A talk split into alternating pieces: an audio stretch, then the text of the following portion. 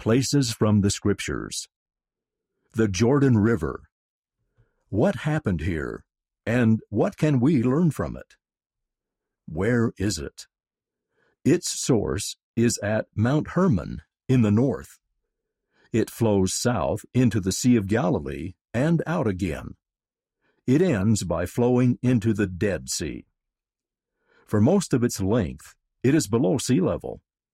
It is the most important river in this region. What happened here? Joshua led the children of Israel across the Jordan River on dry ground to enter the Promised Land.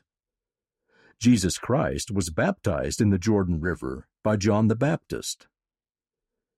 Did you know the name Jesus is the Greek form of the name Joshua? And events at the Jordan River are a connection between Jesus Christ and the Old Testament prophet Joshua. Joshua came after Moses. Jesus Christ came to fulfill the law of Moses. Joshua led the children of Israel into the Promised Land. Jesus Christ showed us the way to enter the celestial kingdom. Joshua crossed the Jordan River on dry ground. Jesus Christ went into the Jordan River and was baptized. Joshua had priests carrying the Ark of the Covenant step into the river to part the waters. Jesus Christ was baptized by John the Baptist, who had priesthood authority.